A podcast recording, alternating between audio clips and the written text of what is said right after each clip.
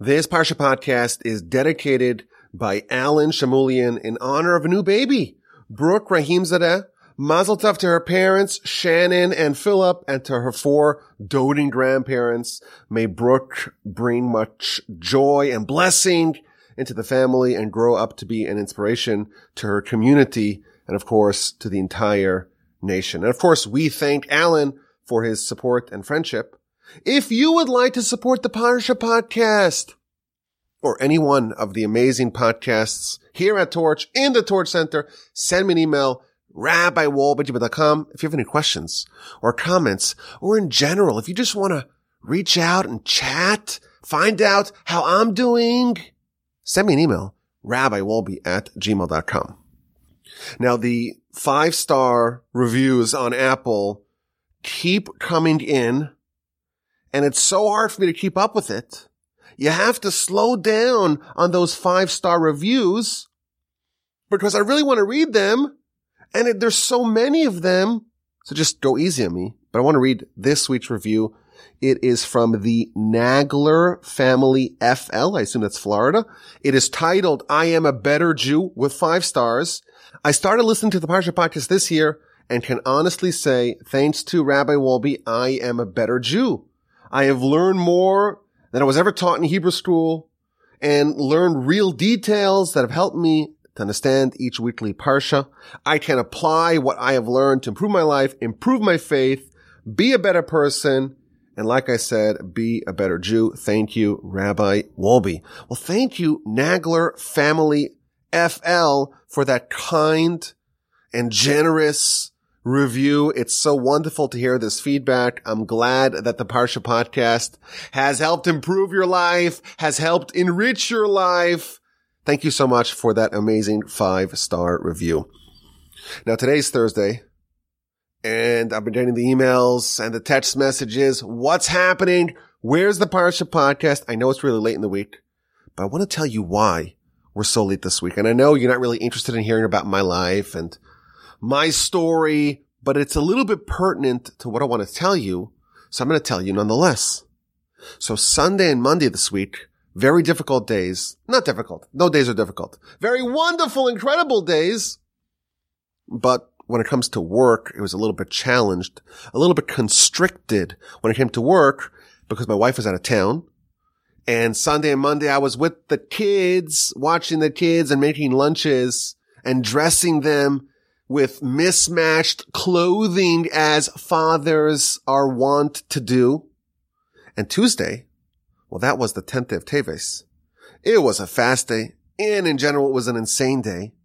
And yesterday on Wednesday in the morning, I drove to Austin, which is about three hours away from here. So Wednesday morning, drove to Austin. Wednesday night, drove from Austin back to Houston. And the reason why I traveled to, to Austin with some of my colleagues is because we had a rabbi's summit in Austin. So you could tell it's a really busy and hectic week for me. And as you know, the writers of the Parsha podcast, well, they're still on strike. So it's Wednesday. It's late. I got home really late last night and was working furiously to prepare this podcast. We had that summit, that convention uh, yesterday. Every December, like a cadre of rabbis get together for a powwow session. Actually, last year it was in Dallas and I missed it because I suspected, and it turned out accurately, I suspected that I had COVID. So I didn't go to last year's summit. This year it was in Austin. And the highlight of the trip for me, I have to tell you, I wouldn't tell this to my friends, to my colleagues, but the highlight of the trip was when I got to meet my friend Bill and my friend Paul. You know, it's really interesting that I get to strike up relationships with people over the podcast and people reach out. They send me an email, rabbiwolbe.com, and we get to know them. Sometimes we even study together and we become friends. But it's really weird because I have these close friends, but we've never met. And whenever I go to a city that I know I have some friends there, I try, if I can, to actually meet in real life all the friends that we've developed over Torah. And it's a really special experience. I managed to sneak out. The rabbis were talking about something. I said, ah, I have to leave for a little bit. I'll be back. Hustled to my car, drove a little bit away to my friend Bill, had a great time with him, hustled back. I said, well, what, what did I miss? Did I miss anything important? And they filled me in and all the things that I missed. Okay. We survived that. But anyhow, we have this convention in Austin and it's really interesting. You know, these are all Jewish outreach and education rabbis in various different cities in the state. And everyone's doing different things and everyone's sharing kind of their best practices and some tips. And, you know, we're developing a rapport and what can we do for each other and how, we, how can we improve things. And it got me thinking about all the opportunities and the things that I want to do and what else I could do to contribute towards, you know, the students and the listeners and the friends. And it got me thinking about doing some more concrete, direct offerings for you. Now, of course, for those of y'all who are readers of the newsletter, you are privy to some of my kind of inner thoughts and some of my radical ideas that we're toying with on a more long-term basis. But I'm proud to announce this is the first time anyone's hearing about this. You ready? This is the first time. I'm proud to announce that, please God, in 2022, we're going to be starting more offerings for you in a live basis, which means for those of you who live within the vicinity of the Torch Center, you could come to the Torch Center and you could have some experiences that will change your life but most of y'all live a bit away. And therefore, we're going to be offering more programming on Zoom, torchzoom.com. It's all for free. And we're going to beef up our offerings for you. And we already have one program set in stone. This is going to start in January 3rd, which is a Monday. January 3rd, it's going to continue for 10 weeks. It's going to be in person if you happen to live here. It's going to be on Zoom at torchzoom.com. It's going to start at 7.30 Central Time, which makes it 8.30 on the East Coast and 5.30 on the West Coast. If you happen to live outside the United States, you can figure out when it actually happens for you. And it's going to be open and free for all to join. Now, what's unique about this program is that it is a like a workshop. It's called the Mussar Masterclass. Mussar means character or ethics, and it's a masterclass. And it's going to be very different than what we do over here typically. You know, we do things here that are more abstract. They're more theoretical, shall we say. This is very practical. Everyone's got a worksheet. And the objective of this 10 week program is self-discovery. To discover yourself, your characteristics, your good traits, your bad traits. I hate to say it, but if you're human, you have both good traits and bad traits. And it's going to be a very engaging program where it will be like kind of a, like a guided self-discovery seminar. And you could just sign in on Mondays for 10 weeks in a row at 7.30 Central at torchzoom.com. But if you want the class materials like the handouts and the guidebooks, you can register on our website. There's going to be a link in the description of this podcast. You sign up the website. Again, it's free and we'll email you the PDFs so you could follow along and partake in this very engaging program.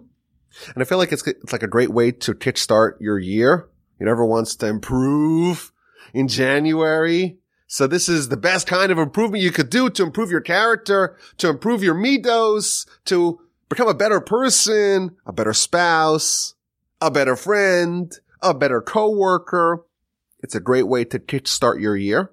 And that's the first thing that we're going to be unveiling in our beefed up 2022 programming efforts.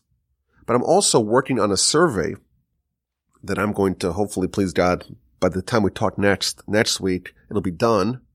And this survey, it's like a questionnaire but it's a questionnaire like one you've never seen before. I'm planning on asking all kinds of surprising questions. And that's going to help kind of mold and guide some of the important decisions that we're going to make in this kind of new phase of programming, this new invigoration of programming in 2022. So check out that. Please God, hopefully next week, next time we talk, we will have that ready for you. But that's the important announcement that I want to make. But let's begin this week's Parsha podcast. Can you believe it? We're already at Parshas Vayechi, the 12th Parsha, the final Parsha in the book of Genesis. How Genesis flew by. What a joy. What a privilege it is that we get to study the weekly Parsha together each week. And we're reading this week, Parshas Vayechi. Vayechi, and he lived. Who lived? Jacob lived. Jacob lived in the land of Egypt for 17 years, and then of course he passes.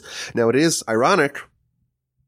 The title of the Parsha talks about the life of, of Jacob, and Jacob lived, Vayechi Yaakov, and Jacob lived. But the whole Parsha, the content of the Parsha, is talking about Jacob's passing.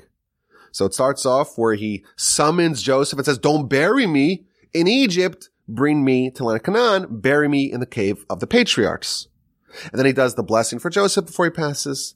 And then he does the blessing for Joseph's sons before he passes. And he switches his hands, of course. And then he gathers all his children, chapter 49, and blesses all of his children. He intended to reveal what's going to happen to them in the end of days, but that was forgotten. And he pivoted to saying other things and he blesses all his sons. And of course, the first three to Ruvain, to Shimon, to Levi, they sound more like a curse. But the rest of them, it's, you know, positive unequivocally. And he concludes his blessings and Jacob passes.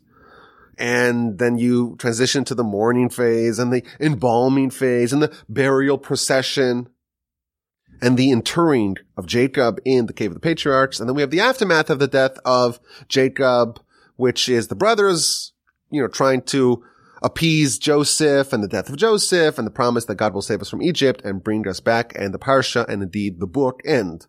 But I find it ironic that the title of the parsha doesn't really match its content.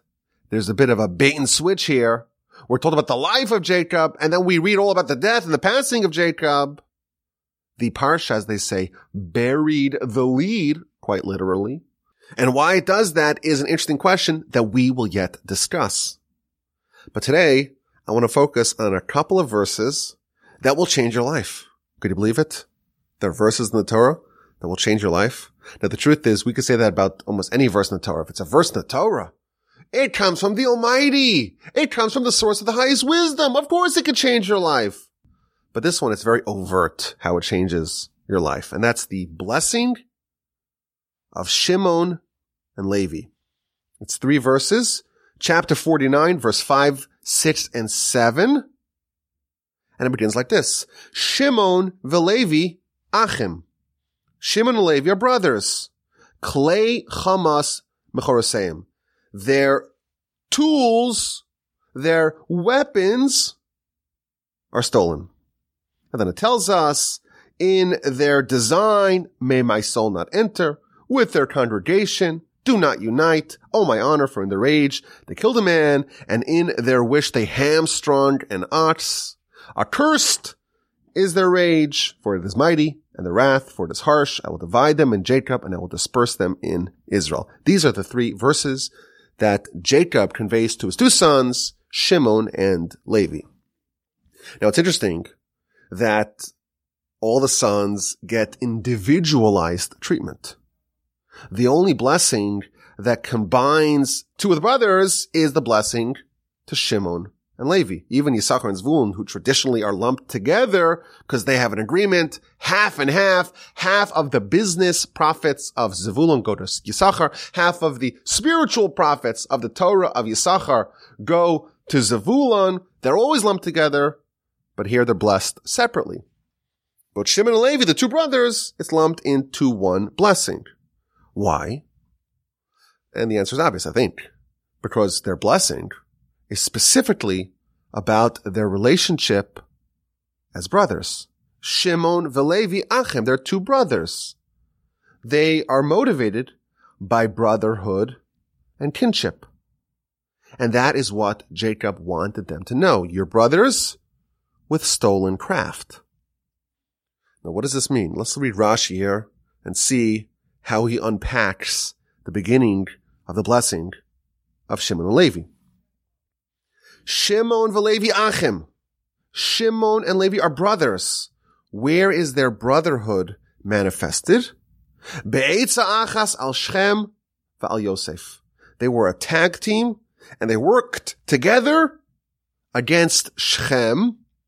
Shechem, of course, is the one who kidnapped Dinah in Parshas Vayishlach and the brothers perpetrated the conspiracy, go circumcise yourself. Day three, they came and slew the whole city. And who did that? The two brothers mentioned here, Shimon and Levi. And in the attempted murder of Joseph, who was behind that conspiracy? It was the same two brothers, Shimon and Levi. So of course, in the episode of Shechem, we read chapter 34, verse 25, on the third day, when the people of the city of Shechem are in pain because of their circumcision, Vayikhu Shnei Bnei Yaakov, and the two sons of Jacob took, who were these two sons? Shimon Velevi Achei Dina. Shimon and Levi, the brothers of Dina, they took their swords and they plundered the city, they destroyed the city, and they slew every man. These two brothers, Shimon and Levi, perpetrated the slaughter of the city of Shechem. Okay. Well, what about Joseph? How do we know that Shimon and Levi are responsible for the sale and the attempted murder of Joseph? So Rashi tells us that in Parshas Vayeshev, when Joseph was approaching the brothers, Vayomru ish elachiv, one man said to his brother, and again here it's not identified who is speaking, let's go kill this dreamer. So Rashi does some math here. Who are these two people? If you say it's Ruvain or Judah, can't be, because they didn't want to kill him. You can't say it's the four sons of the maidservants, Dan, Naphtali, Gad, and Asher, because they were quite friendly with Joseph. And it doesn't make sense that they would propose killing him. The only two people left are Zevulon and Yisachar. And they would never propose something ahead of their older brothers. It must be that we're talking about Shimon and Levi. That's the math that Rashi does. It must be that the ones who tried to kill Joseph, that was these two brothers, Shimon and Levi. So Rashi's introducing us to this idea that Shimon and Levi are a team. They're operating together. They're a band of brothers. And that's why they're lumped together because these two brothers are behaving in a problematic way. Now it's interesting that we have two deeds here of Shimon and Levi as brothers, the murder of the city of Shechem, and the attempted murder of Joseph. And these were things that they did as brothers, but it wasn't just the two deeds that were done as brothers. If you think about what motivated those deeds, it was also because of brotherhood. Why did Shimon and Levi destroy the city of Shechem? Well, they tell us because this city violated our sister, Dina. They were incensed at what Shechem, the person, did to Dina and how the residents of, of Shechem, the city, they tolerated it. You mess with our family, you're dead. And this is all hinted to in, in, in the scripture, chapter 34, when it talks about the whole episode of Dina, when they make the plan and they have the faux agreement, you circumcise, you can marry Dinah, it says, it hints at, it kind of foreshadows the fact that Shimon and Levi, they were still bothered by the fact that Dinah was violated, was assaulted. Verse 13. In verse 27, after the destruction of the city, Vayavozu Air, they plundered the city, Asher Timachosam, that violated their sister. And then when Jacob says, what you do, they justify their behavior. Are you going to allow our sister to be treated like a harlot? Shimon Levi had this strong sense of brotherhood and kinship. And when someone in their family was slighted or was taken advantage of, that was completely unconscionable and intolerable. And it had to be stamped out. And that's why, because of these motivations of brotherhood, that's why they destroyed the whole city of Shechem.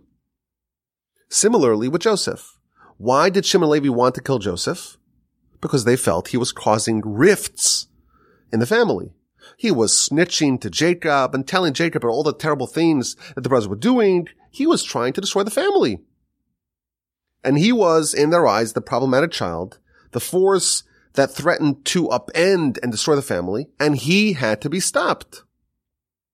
So we see that Shimon and Levi are brothers in more ways than one, not just that they work together as brothers, but the motivation behind Shimon and Levi's two crimes was in fact brotherhood. And now, on Jacob's deathbed, he reveals to them what was underlying their behavior. There's a certain pattern in the various mistakes that you made over your lifetime. Both of those crimes stemmed from the same root, that fierce feelings of brotherhood, those strong feelings of kinship, that feeling of Shimon, the Levi, Achim, Shimon, Levi, your brothers, and you operate like brothers. Now Jacob continues, Clay chamas mechoraseim. Their craft is stolen. What does that mean? Explains Rashi. This craft of murder, it is stolen. You stole it from Esav.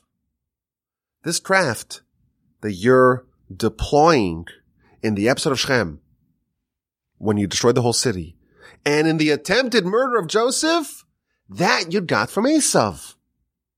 It was his, and you stole it from him. This is an astounding Rashi. You read it, it kind of blows your mind. He's telling them that the tools that you used were stolen.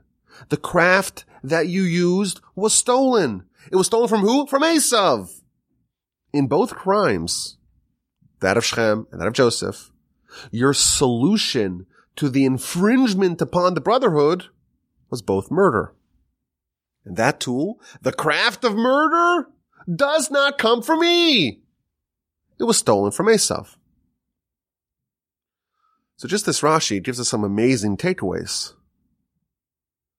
Whenever there is something that happens, whenever there is a deed that's done, there are always two forces at play. There's, there's the goal, the objective, what's motivating this behavior. And then there's the method. There's the craft. There are the tools to try to achieve that objective. There's what you want, the ends, and then there's the means. There's what you're interested in, and then the vehicle that you use to get it. The goal was protecting the family, brotherhood, kinship. Dina is our sister. We're not going to tolerate a violation of our sister. She's a princess. And we are not okay with some ruffian, some degenerate lowlife assaulting her. That was the motivation. And that is actually very good. To have a tightly knit family unit is amazing. But what they do about it?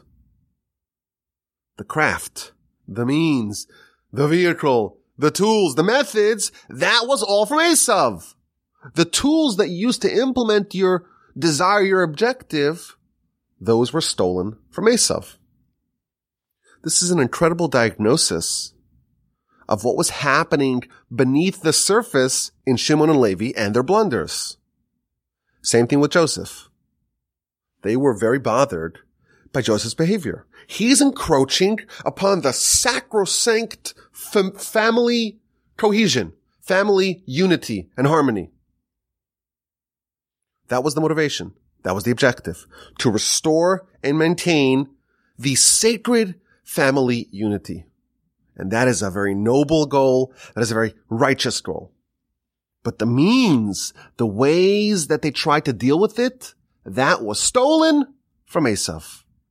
So first of all, this is an incredibly valuable framework for dissecting behavior. A crime could have some good motivations. There's the old saying that the path to hell, you've heard this one, right? The path to hell is paved with good intentions. Intentions alone are insufficient.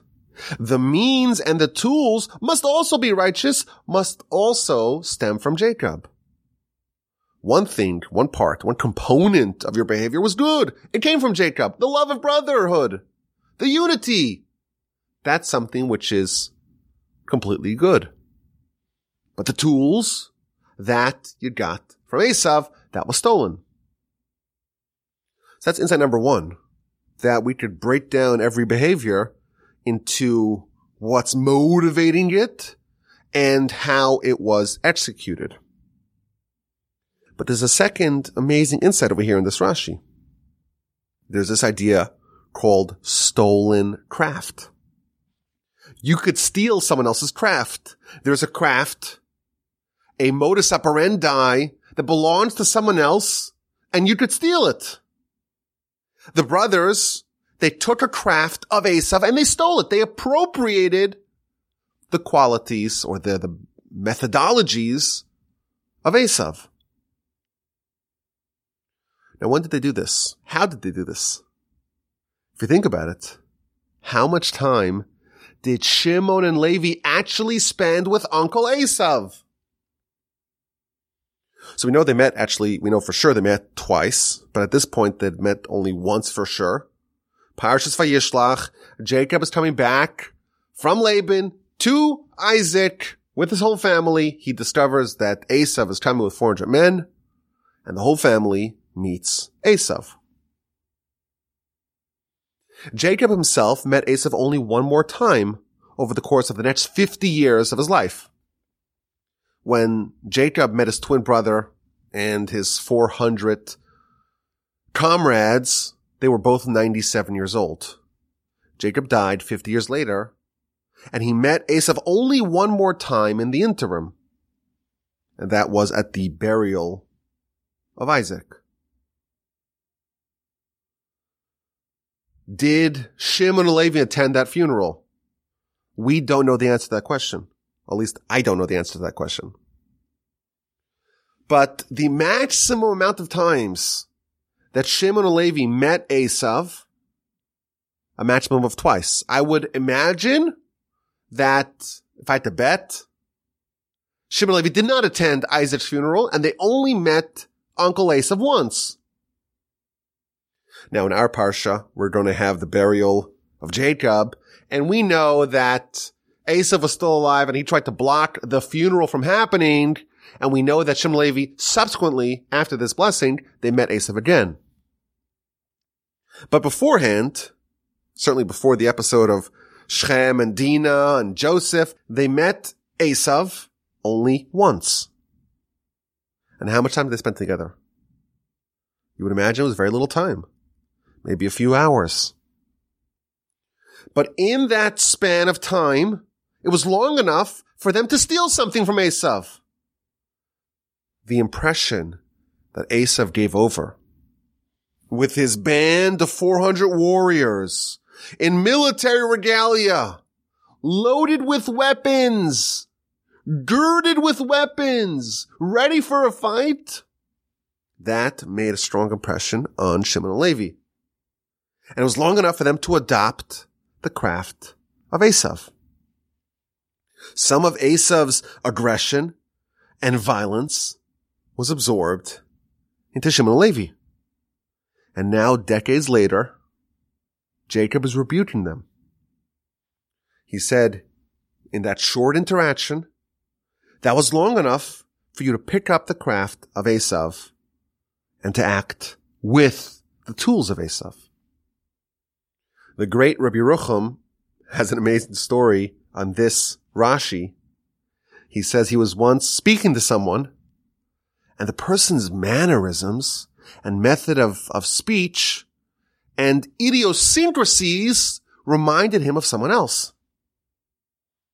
And he didn't know if those two people actually knew each other. So he asked him, do you know such and such person? He said, yeah, we're, we're good pals.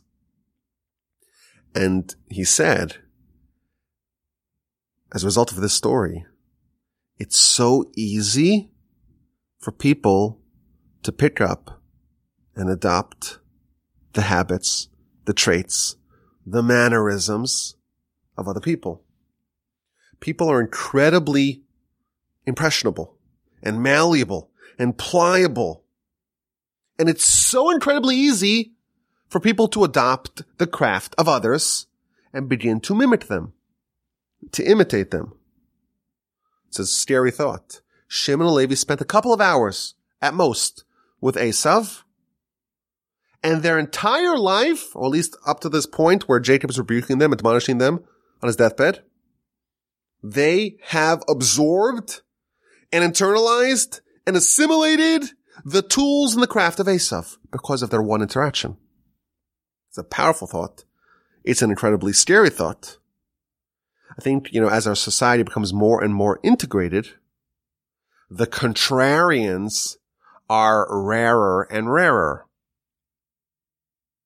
And I think this is the reason why. Most people get sucked up into the monoculture. And culture, of course, means the culture itself, but also, you know, people's speech and ideals and priorities and values and, and principles. Most people are operating solely with stolen craft.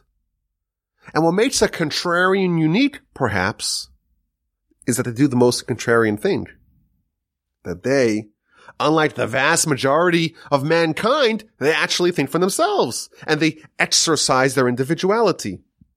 Our society, of course, it preaches individual expression, but I suspect that almost everyone, in almost every way, is operating with stolen craft. If Shimon and Levi, they only spent a couple of hours with Esav, but that was enough to get them to imitate and to mimic him and to adopt and steal his craft, how susceptible are we to being completely overtaken by the culture of others? People are incredibly impressionable. Everyone is copying everyone else. Everyone's opinions were assigned to them by others. Everyone is indoctrinated. In fact, we'd even say that the mark of a special person is someone who can be around others and maintain their individuality. We have Rebecca, the second verse of Parshas Toldos. It tells us her pedigree. She was Bas Basul, daughter Basul, from Padan Aram, the sister of Laban. Asks Rashi, we know all of this. Why is it telling us the pedigree and the backstory of Rebecca again? Says Rashi, amazing thing. Lehagid Shvacha, to tell us the praise of Rebecca. Rasha. She was the daughter of a Rasha. She was the daughter of a wicked person, Besuel. And she was the sister of a Rasha, the sister of Laban. And her land, her town, was completely replete with wicked people. Velo lamda bimasem, and she did not learn, she did not mimic and copy their deeds. She's the exception. Rebecca is the outlier. Everyone else is just copying, copying dad, copying brothers, copying the kids at school, copying the neighbors. Everyone's copying everyone. And this is not a new problem. This is a problem that went back decades, centuries, and millennia. This is a problem as old as mankind. It's only the giants who can completely insulate themselves from negative influences of other people. So that's the second verse of Parshas Toldos. The second verse of Parshas Vayishlach tells us the same thing about Jacob. Jacob sends a message to his brother. Im Lavon Garti, I live with Laban, says Rashi. He's hinting to him, I lived with Laban, but I observed all 613 mitzvos. Velo lamadati ma'asav ha'ra'im. I did not learn from his bad deeds. Everyone's impressionable. It takes a giant like Jacob, like Rebecca, to completely insulate themselves from other people and to not absorb anything, to not adopt any of their craft. Even the sons of Jacob, Shimon and Levi are susceptible. I think if you just learned this, it's kind of a terrifying idea. I always say, get off the social media. Stop watching so much television. This, I think, is the primary reason why. the presence and the influence of other people and of other things can be very influential, can penetrate. When you watch television, you peruse social media, it can be destructive because you're absorbing everything. And those things that you absorb, you're adopting as well.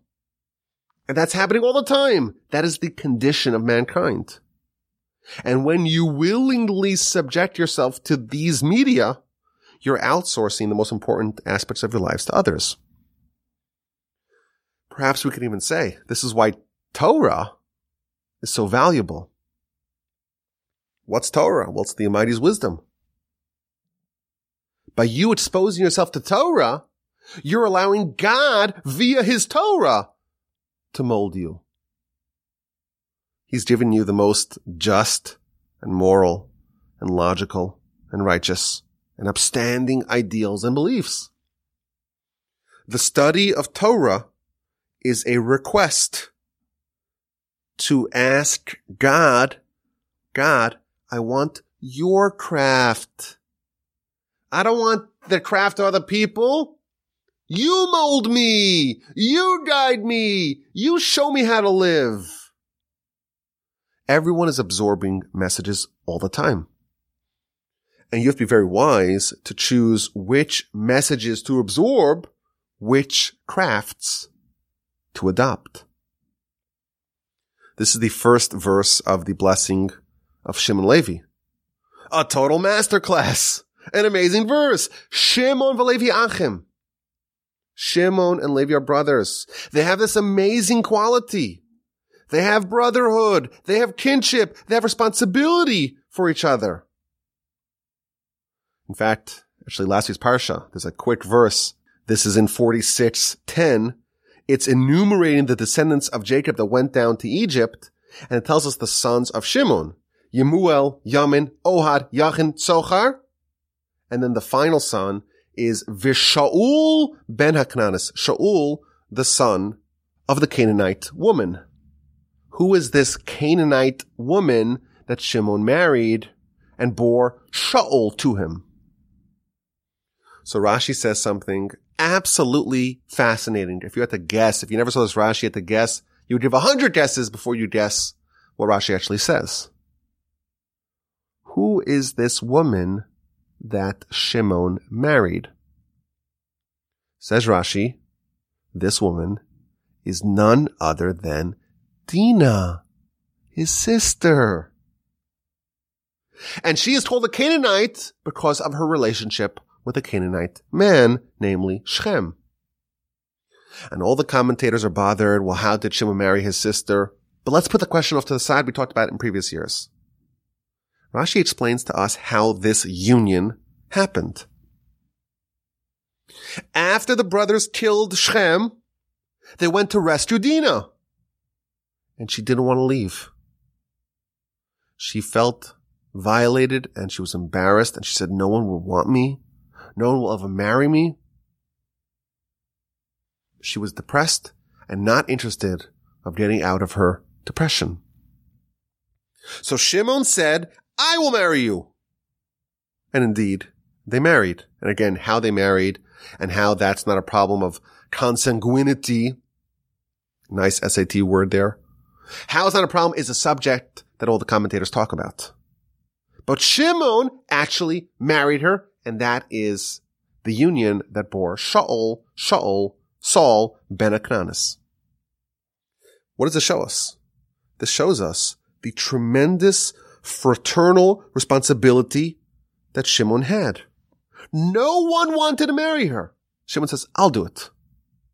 This is an incredible quality of brotherhood, and it's in fact beautiful.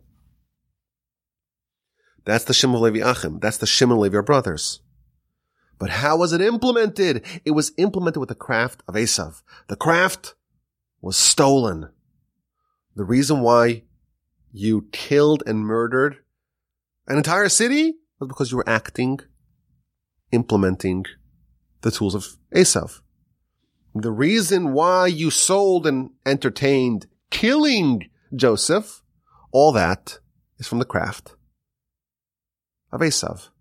You have brotherhood from the house of Jacob, and you have murder from the house of Esav. This is the first verse of the blessing of Shimon Levi. It's a life-changing verse. Continues Jacob.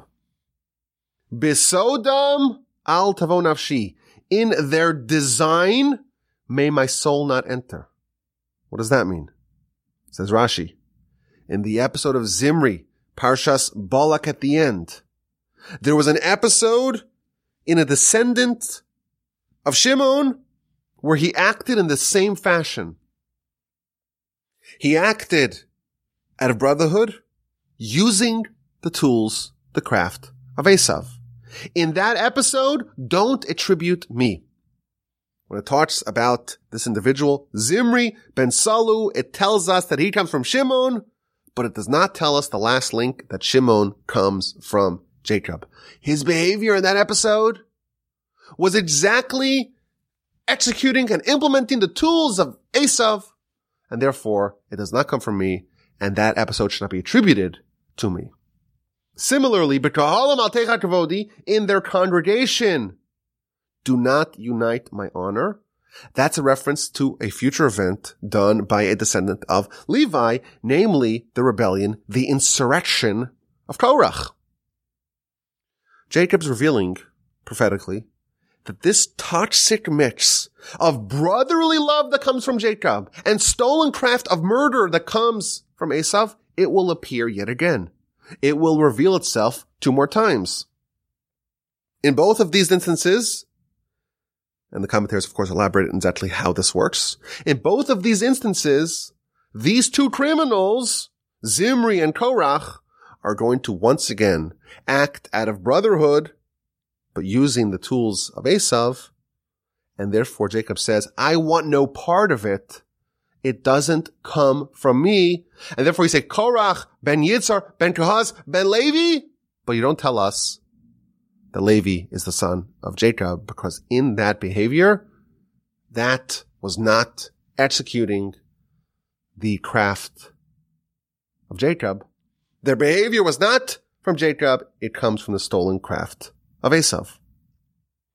And finally, the final verse of the blessing of Shimon and Levi are apam kiyaz. Cursed is their rage.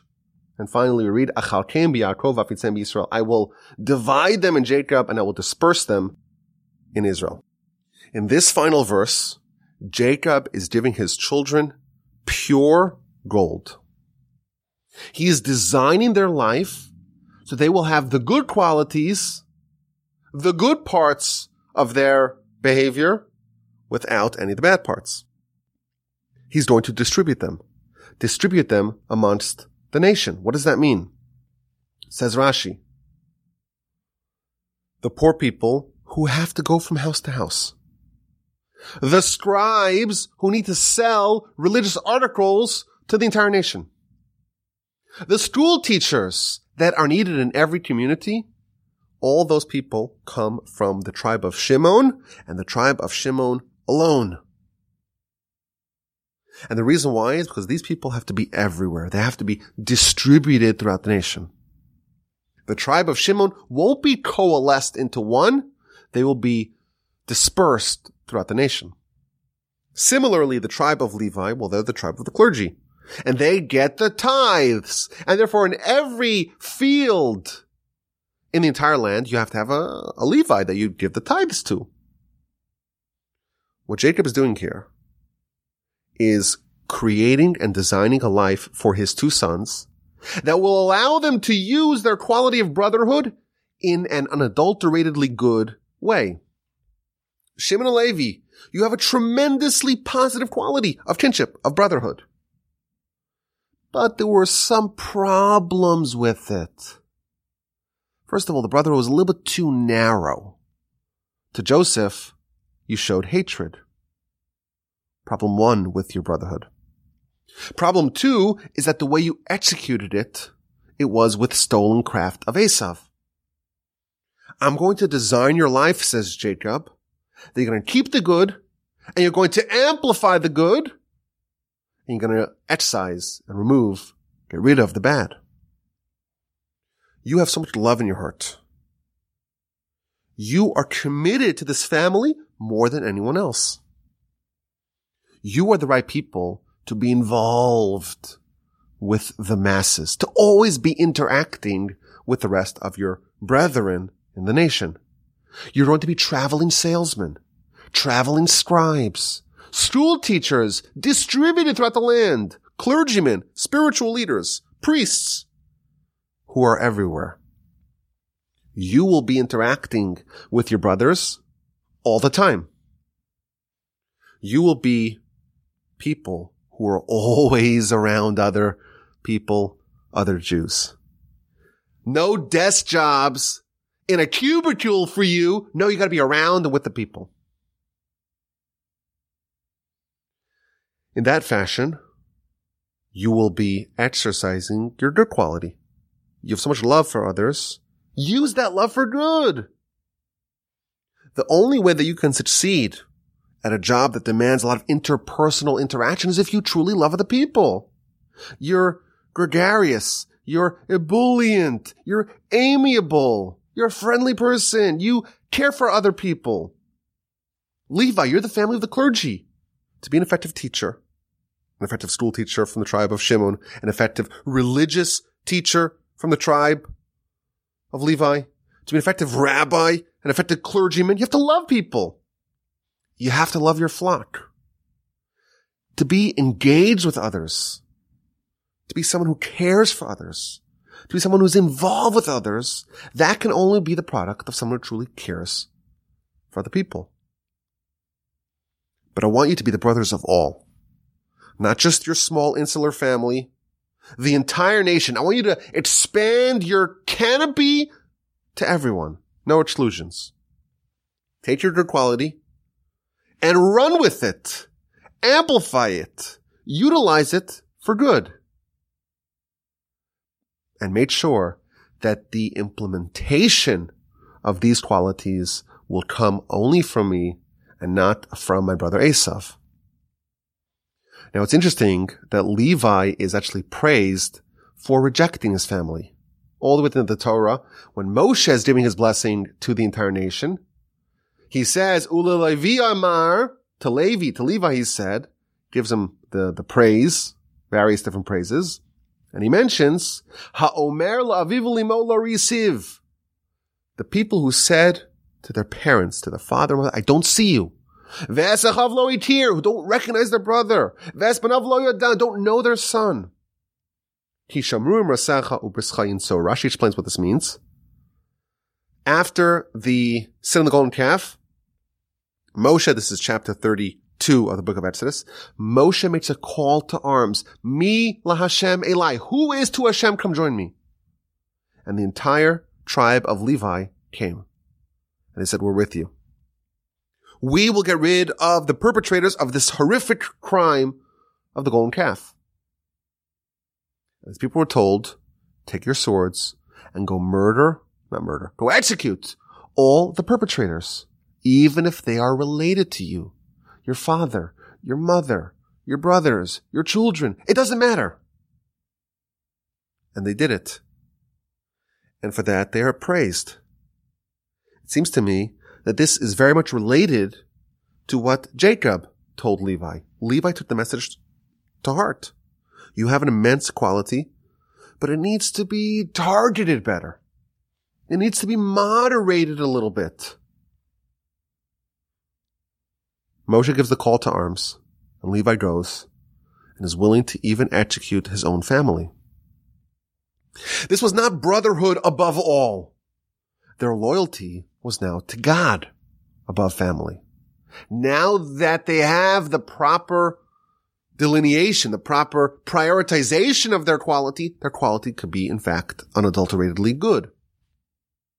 And they're not working with the craft of Esav. Now they've upgraded their craft be the craft of Jacob, the craft of God. Shimon, you're a schoolteacher. There are no schoolteachers in the nation except from the tribe of Shimon. You have so much love. You have love for others. you have care and concern and brotherhood and kinship, you are someone who can effectively educate young peoples. Show that love to everyone. In every city, this will be a representative of Shimon utilizing the tremendous quality of Shimon Levi Achim. Shimon Levi, you are brothers and you love each other and you love your family. This is who should be a school teacher, no one else. This blessing is a total masterclass. It's an amazing series of lessons. Number one, we have the diagnostic part of it. There are two forces at play. Shimon Levi Achim, your brothers, with stolen craft from Esav. People are very impressionable. You have to be very careful of watching what you watch. Make sure you don't learn from Esav. Yes, mimic the good influences. That's a good thing. But be careful of absorbing and imbibing harmful influences. Once you know what composes your character, you have to find a way to shed the bad and to deepen and amplify and spread and proliferate the good. And once you do that, you will arrive at your perfection. Now let me ask you a question. Would this be something that you yourself will be interested in? Would you like to undergo a rigorous self-examination, a rigorous discovery process of who you are, of what makes up your character, what are the things that you have that are qualities that need to be sharpened, honed, polished, improved? And what are the things that maybe you should divorce yourself of because they come from bad places, they come from Esav, they come from elsewhere? That is the Mussar Masterclass that is beginning January 3rd at 7.30 Central on torchzoom.com. Now again, if you want the class materials, you have to register because we don't know where to send it to you. How am I going to know which email of all the billions of email addresses to send the class materials for the Mussar Masterclass for the 10 week program beginning at 7.30 Central on January 3rd, Monday night? How, how do I know? Should I just randomly put in email addresses? I can't do that.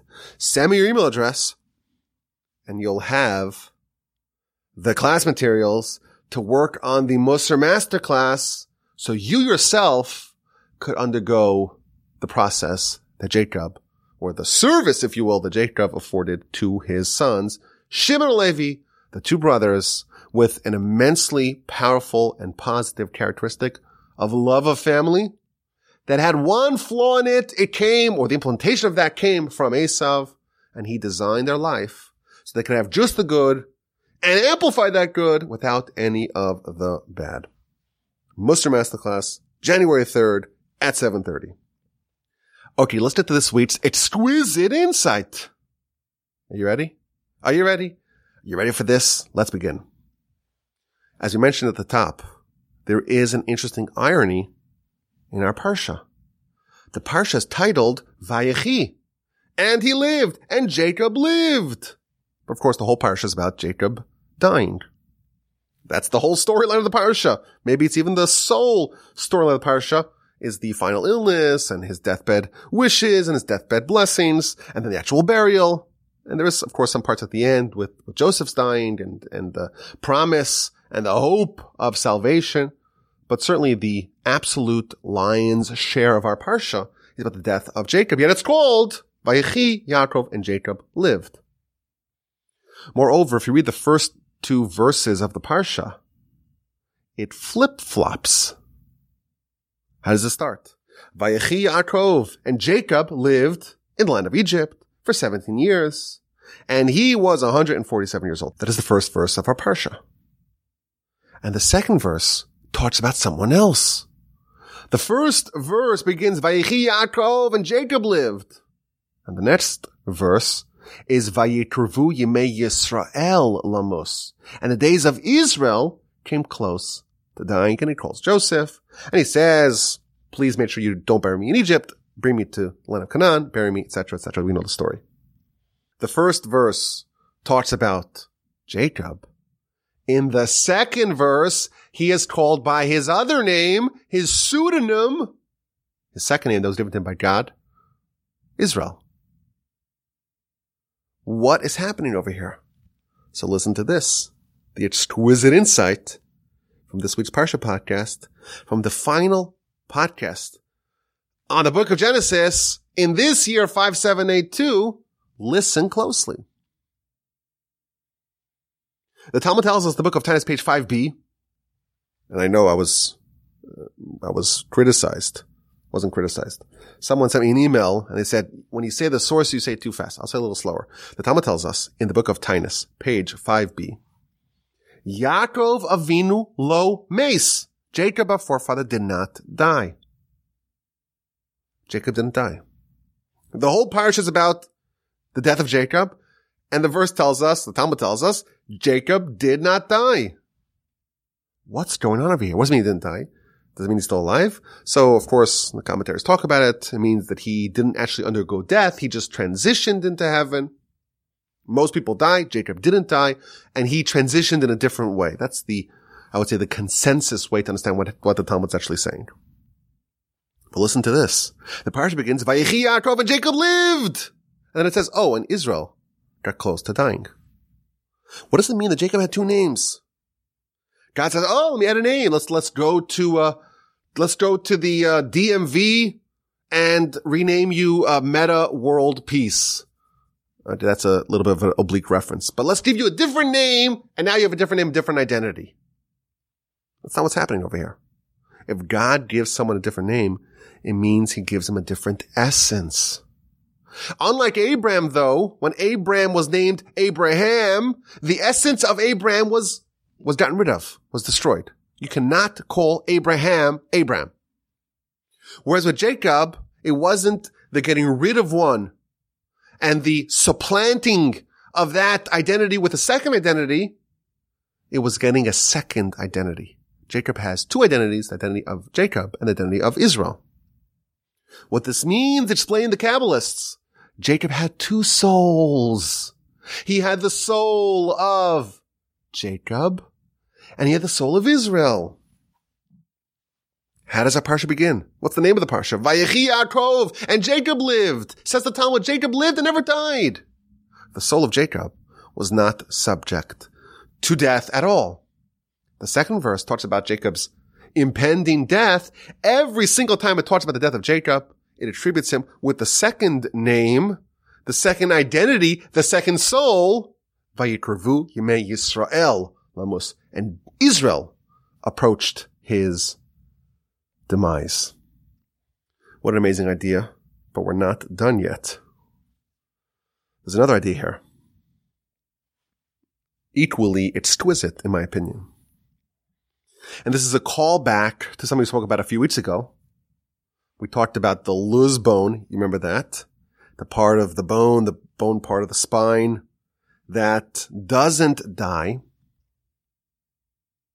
The Midrash says that Jacob didn't die. Yet we find that a lot of other great tzaddikim righteous people did die. So why did Jacob not die, whereas other righteous people did die? So they say this amazing idea. Every single soul is part of the soul of Adam. There's only one soul. But that soul was the soul of Adam before his sin. It got divided up. It got divided up into three, Abraham, Isaac, and Jacob, into 12, into 70, into 600,000. A very advanced Kabbalistic idea. Each one of our individual souls is a component, a spark, an aspect, an element of the soul of Adam. And depending upon where in Adam the soul emanates from, our soul, that determines what kind of soul we have and what kind of mission we have. And we know the body and the soul themselves are mirror images of each other. And therefore, if there's a head in the body, there's got to be a head in the soul. If there's a right hand and a left hand, there's got to be a right hand and left hand in the soul. If there are 613 parts of the body, there have got to be 613 parts of the soul. These are ideas that are well founded and established and accepted.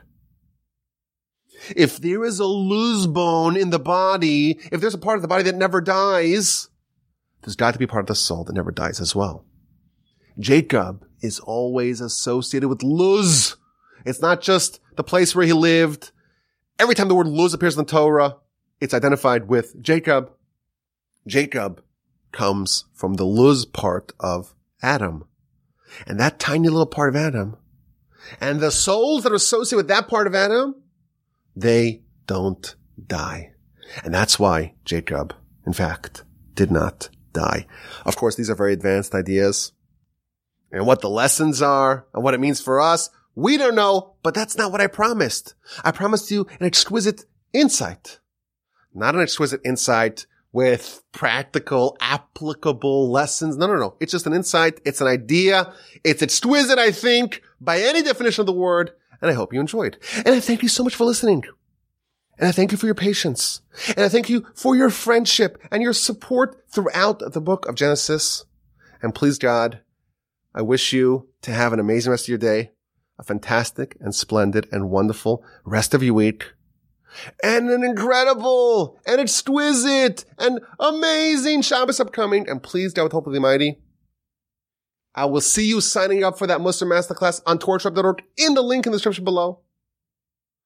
And we will talk again next week when we begin the book of Exodus with the help of the Almighty in good health, in sound health, in great spirits, in happiness and joy and camaraderie and brotherhood together. Until then, my address is rabbiwolbe at gmail.com.